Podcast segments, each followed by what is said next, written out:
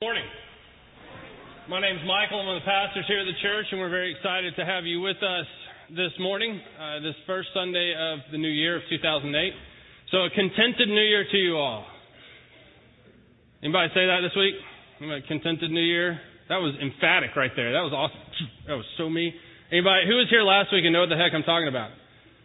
Okay, and none of y'all said it. Only one person said contented new year. Did you learn nothing? I don't even know why I get up here at times. Just kidding. Because um, I like to talk, really. Uh, we are. It is the first Sunday of a new year, and we are starting in a new direction. And it is a new series entitled Christian Chaos. And basically, let me t- let me tell you where this uh, series has come from. Uh, at the end of every year in the Methodist Church, you have what is called a charge conference. And this charge conference is basically the church getting together and saying, look what we did last year, and here's what we're going to do this year.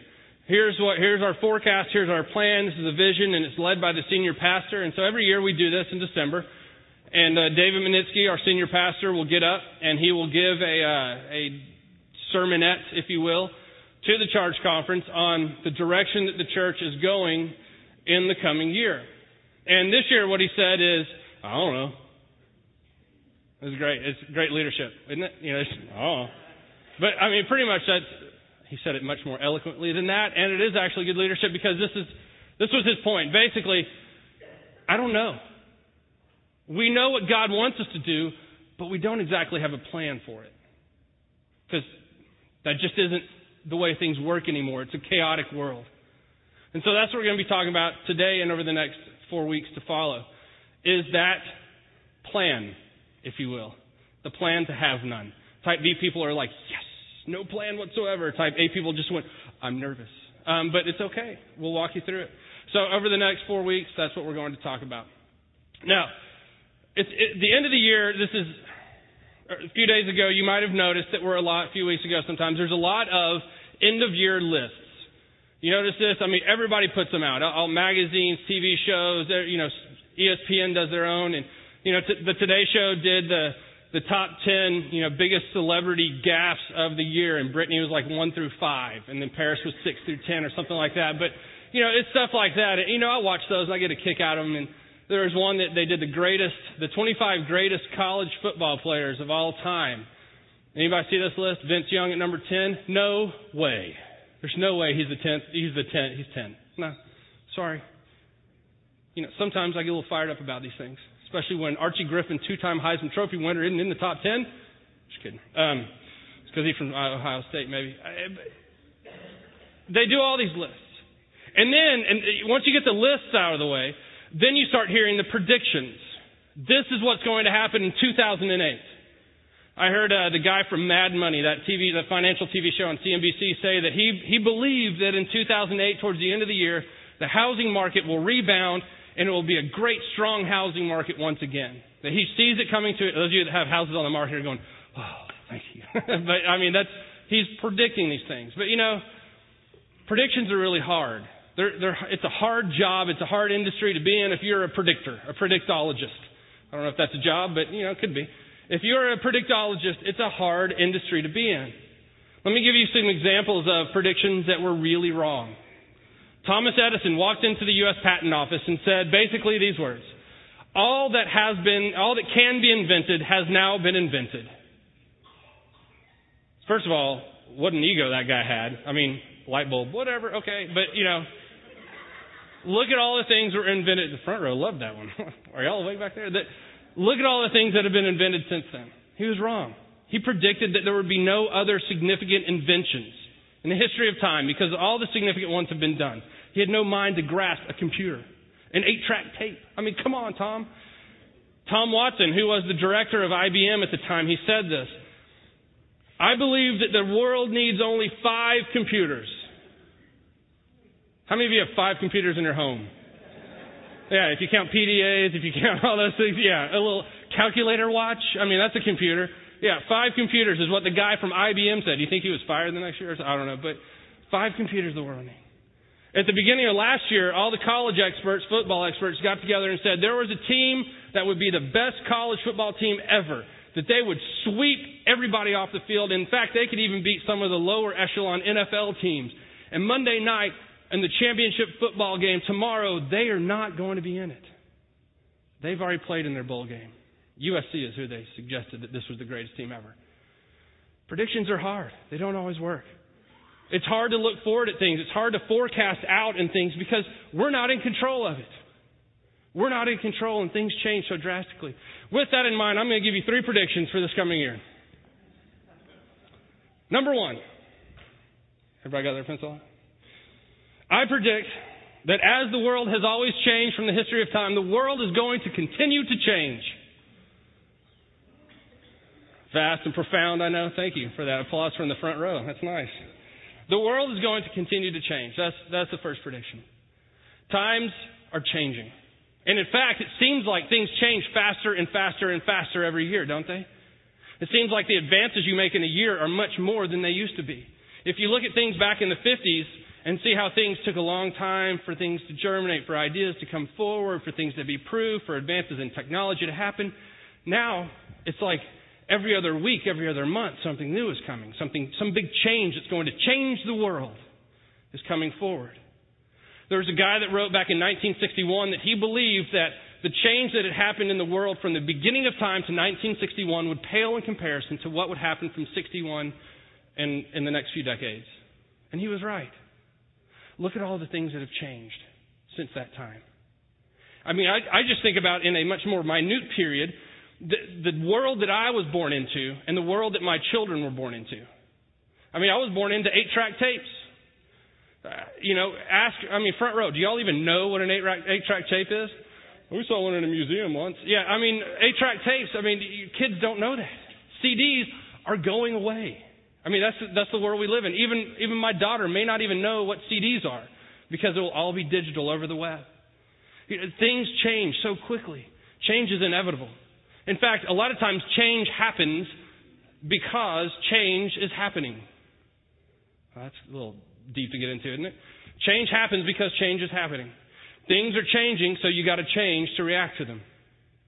The world changes so much, and so it has to continue to change to feed on that change. I'm going to stop saying change in just a second. But that's the way the world works. In the business world right now, there is kind of a trend going in some of the business books that you no longer need a five year plan.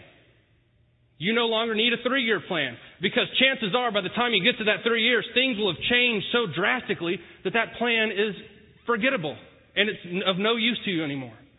So a lot of companies are ditching that whole idea. The business world calls it chaos. We're living in a world of chaos in which things change so quickly, you have to be able to adapt and to move and to function with the change. Change happens, and it's going to continue to happen. My second prediction is this that change, as it has always affected the church, will continue to affect the church in this coming year. As the world moves and shapes itself in a different vision, it will affect us. It will affect, us as the church. For example, in the past, how many of you remember what a blue law is? Yeah, some of the younger people are like, yeah, I don't remember what a blue law is. That's because it hasn't been around for years. A blue law basically was something that shut the world down on Sunday. The government said no stores can be open. The, the world is shut down on Sunday to go to church. The world is shut down on Sunday to spend time with family. It's a Sabbath day. Stores weren't open. And slowly, that started opening more. And then it was just only alcohol wasn't being sold on Sundays. And now, there's no blue law whatsoever. Things change. Remember when schools used to keep Wednesday night open because church things happened on Wednesday nights? Wednesday night was a church night, so schools would never touch it. There would never be a practice. There would never be a PTA or PTO meeting. There would never be any kind of organizational meeting because Wednesday was a church night. No longer. That's usually the night schools prefer to do things, is Wednesday night. That is gone. The world has changed and it has affected the church. In, uh, excuse me, uh, the front page of today's paper, I don't know how many of you read the front day, front page today. There was a pastor, a local pastor on the front page of today's paper. He was in it again. Back in the 1950s, or beyond, or maybe even earlier than that, uh, the front page of the paper would also have pastors in it, but it would generally be their sermon.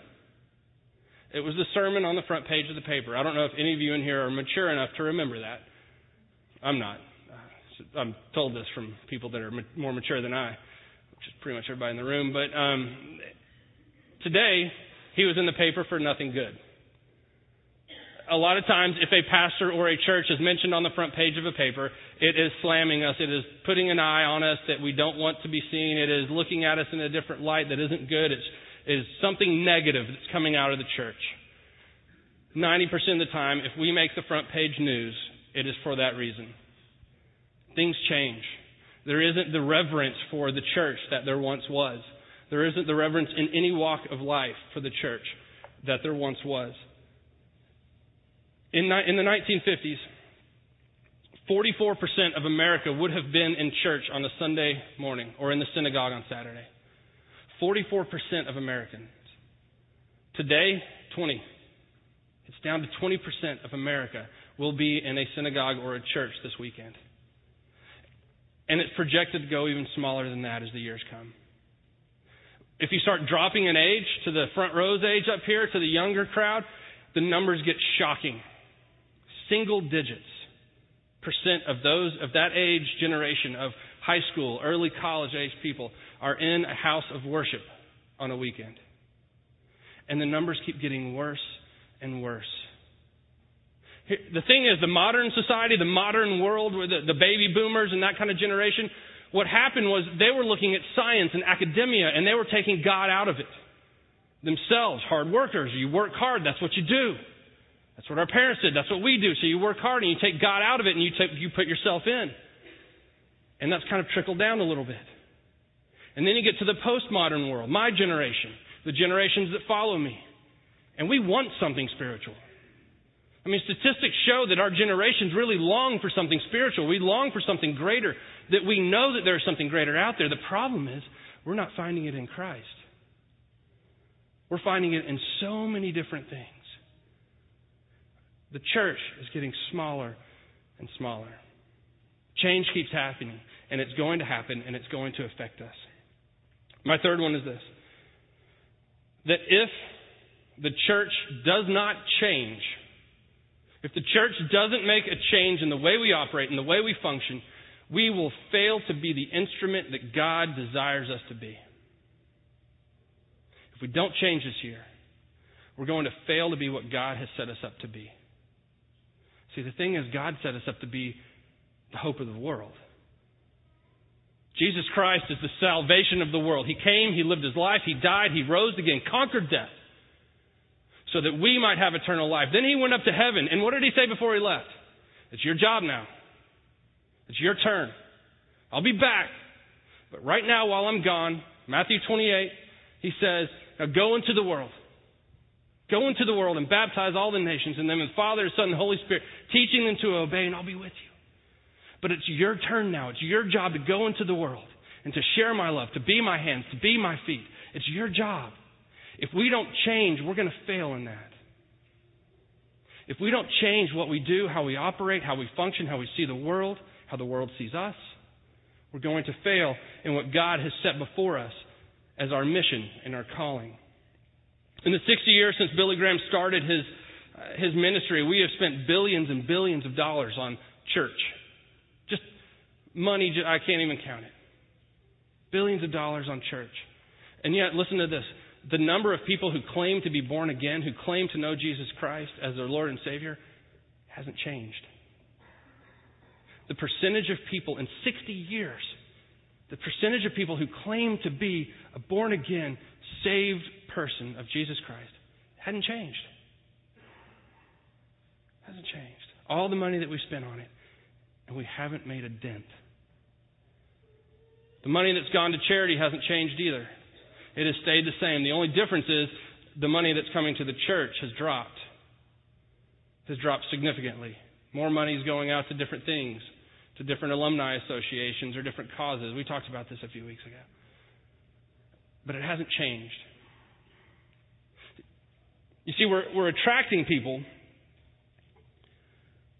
but the people that we're attracting, we're not affecting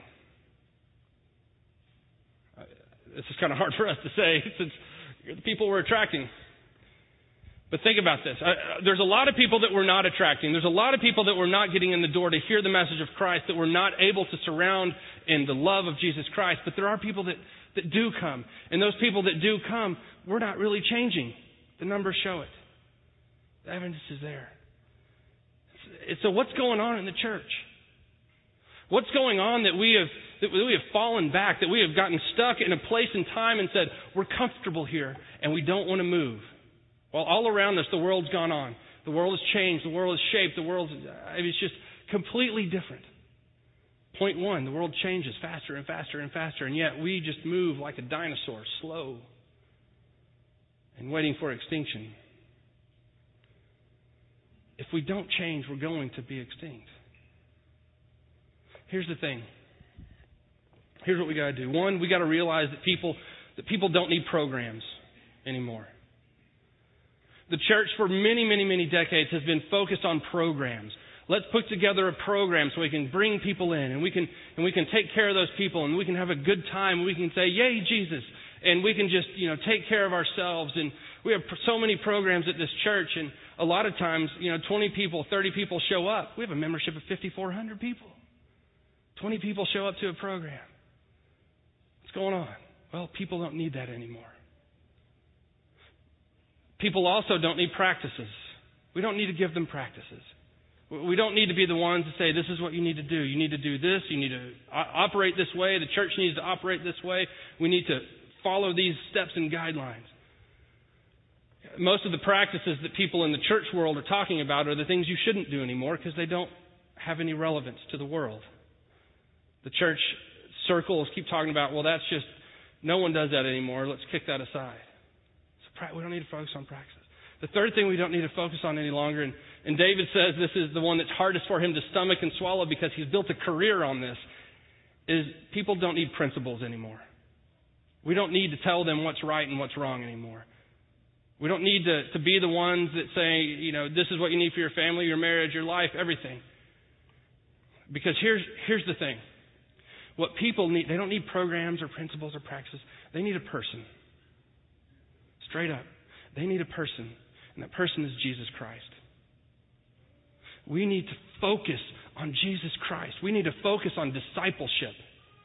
When Jesus came, if you read the Bible, you didn't see all these programs that he set up these wonderful things and he set up this beautiful, you know, little program said, "Okay, let's go out and send invitations to people and say, "Come, watch a movie at the church. Come, do this, come do that, whatever it is." He didn't do that.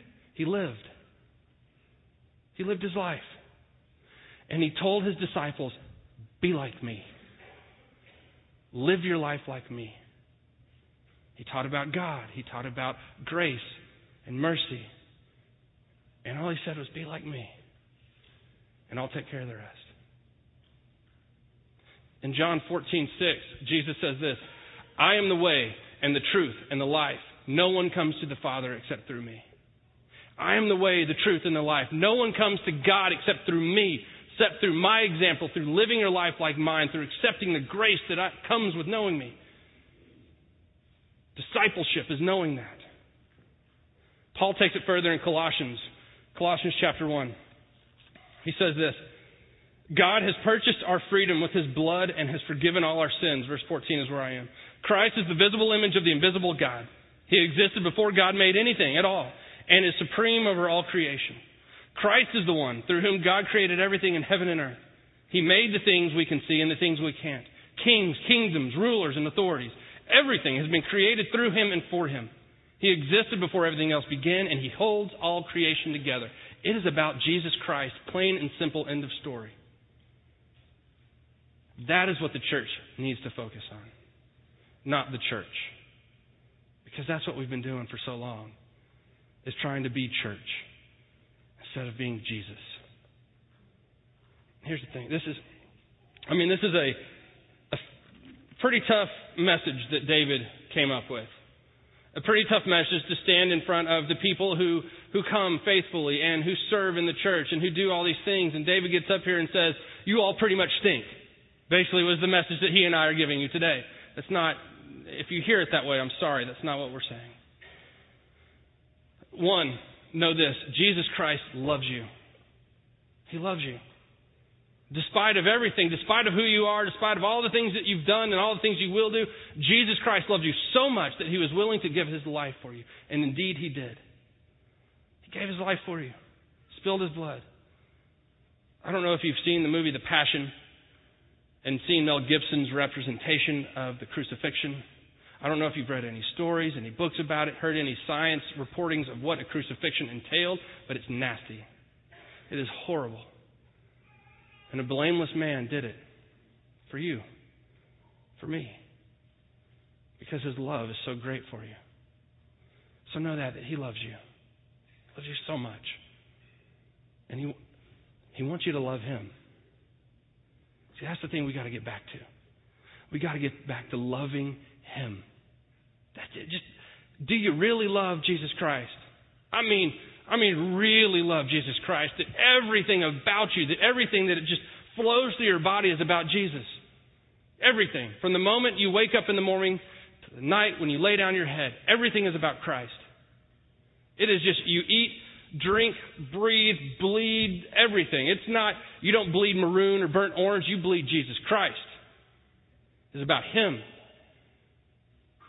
I, I got to tell you, I ended 2007 pretty bad. I did. I, I didn't have a good track record at the end of 2007. A lot of things were going on. A lot of things in my daughter's life and our family, a lot of new ministry opportunities that were very stressful to me and time consuming, a lot of things at church, a lot of relationships, family. It just seemed like stuff was just crowding in and crowding in and crowding in. And so what did I do? I said, God, you and me are tight, dog. We're good. So we're going to put it on cruise control for a while. You know I love you. You know I believe in you. I accept you. I, I know I'm going to heaven. If I die right now, I know I'm going to heaven. But for right now, I'm just going to put it on cruise control because I got to take care of some other things. Do you really love Jesus Christ? And you know what? I could tell. I could tell. As I sit and I look back over the past few weeks, I can see it. I can see it in my life. I can see it in the way I treat my wife, the way I treat my family, the way I treat people up here at church. I can see it. I can feel it. I know that something is different in my life, and I know what it is. I've forgotten that first thing to love Jesus with everything. Everything. Doesn't matter the part of my life, it's all yours. All yours. You know, we all fall off the track. We fall off the train sometimes. But you got to remember that one thing.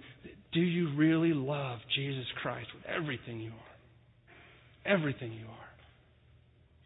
There's a, a sign in Notre Dame's uh, tunnel as they're leaving the locker room that says play like a champion today. And, you know, all the players jump up and they hit it and they run out and then they lose. And, you know, it's just a great little thing for them. But we were talking about all this upstairs in the pastor's meeting. I said, we need to put a sign right by the door outside of the pastor's offices that says, um, not play like a champion today, but uh, that says, are we a club or a mission? Because here's the thing if we're a club, then we're going to focus on our members. We're going to focus on the people that are here. We're going to say, Are you comfortable? Do you need anything? If you're coughing, we'll come bring you some water. If you're sneezing, we'll bring you a Kleenex. Do you need a little extra cushion for your seat? We can take care of that. Somebody mentioned that up front earlier. We'll take care of that for you because you're a member. You know, whatever. There was, a, there was a wedding last night and the microphone went out. And so Mark was doing the wedding. He had to scream, you know, do you take, you know, something like that. And, you know, it was, it was in the sanctuary. So that's like just this cavernous place. And, you know, he goes, we're going to hear about it. We're going to hear about it because it was a member's wedding and they're going to complain about it. And okay, are we a club? Are we taking care of our members or are we a mission? Are we taking care of the people that God has put here? Because the second thing is this Do you love the people that Jesus loves? Do you love all the people that Jesus loves? Because there ain't one person out here that Jesus doesn't love. Not a single person in this world that Jesus Christ doesn't love. And you can look and think of the dirtiest person in the world. He loves them. Jesus loves them. Jesus died for them and longs for them to accept that saving grace. So, do we love those people too? Do we love those people so much that we're willing to knock down the walls of this church and leave and say, we don't care about this building anymore because we have got to spread the message of Jesus Christ? Now, I've said this before that we don't, we, I mean, if the walls fell down, the church doesn't end because the church isn't about walls. But I was thinking earlier as we were as we were worshiping up here that you know I always talk about my picture of heaven as Jesus and I sitting on a bass boat and we're just fishing to catch these enormous bass. It's just a great day. You know, I mean that's Uh, heaven may be different. It doesn't say in the scripture that that's wrong. I'm just saying that. But, you know, one of the things that it does say about heaven is that people will gather together and praise God. People will gather together and praise God. And that's why this is so important. That's why this is, we need to leave campus to tell people about Christ. We're setting up a coffee shop on McCullough that sole purpose is to build relationships with people who would never step foot in a church campus, to share the love of Christ with them, and to eventually get them to a place where we could invite them to come. Because this worship together on a Sunday morning is so important because it truly might be the picture of heaven. It truly might be the picture of heaven. I know the worship team's going, Are you kidding? We played horribly today. It doesn't matter. They said that at 9:30. They played great. This is the picture of heaven. I mean, some of you that sit in the back don't get to feel it. But those of you that sit in the front, have you ever stopped singing and listened and felt? Oh, it's cool. I love it. I love stopping. I, I love in the middle of a song that, oh, praise Him. I just stop and just let it, just let the voices of God wash over me. Because, yeah, y'all are the voices of God. Scary thought, isn't it? Y'all are the voices of God. I just love to stop and just to feel it and to hear it. Don't you want other people to have that experience? Man, I love worship. So somebody told me I had too much coffee this morning, and that's why I was saying all this stuff. There was water in my glass, but seriously, I didn't have too much coffee. It's the power of the Holy Spirit that moves through me, and it is cool, and I want people to know it. Those of you that sit in the front, leave your seats and uh, in the back. Leave your seats and come up front. We don't bite. You know, their their breath doesn't stink that bad. Come forward and feel the power of God. Now, don't everybody stop singing at once because then it'll be nothing. But take turns this year, what we're going to be talking about, this next four weeks, is the plan that's not a plan on how to do this. Because David doesn't know the direction we should go. But he knows some things that we need to focus on. And he knows some things that we need to get correct in order to move forward in this world and to really, truly grasp hold of that vision that Christ set forward of the church, the body of Christ. There's a story that says if you want to build a boat, you don't gather people together that can build a boat. You don't gather together carpenters, you don't gather together shipmakers. What you do is you gather together people and teach them to love the open sea. Teach them to love and to long to be out into the sea. Then they'll figure out how to build the boat. See, we don't know how to build the boat. But man, we love Jesus. Man, we love Jesus. And we want people to know it. And so together, maybe we can figure it out. Maybe we next four weeks, this next year, can figure out how to build the boat. Let us pray. Heavenly Father, we thank you and praise you for being the God that you are, that loves us so much you gave your life for us, that loves us so much you allow us to feel the power of your Spirit flowing forth from ordinary people like me, from ordinary people sitting here today singing praises to you. God, it is so exciting and life giving to know your love to know your forgiveness and your grace and mercy. Help us just to feel that and to have a fire, like Jeremiah says, so great in our chest that we can no longer hold it in. And we got to leave the walls of the church, Lord. Just place it on our hearts. I know there are visitors here today, and they will probably never come back because I'm just nuts, Lord. But that you can speak through anything, and let let us, the body of Christ, this church, this little part of the body, go forward into the world and follow your direction of making disciples of all the nations. And let us know, Lord, final words that you say to us before you ascend into heaven in Matthew 28 that you are always with us. Always with us. We thank you and praise you. In the name of Jesus Christ. Amen.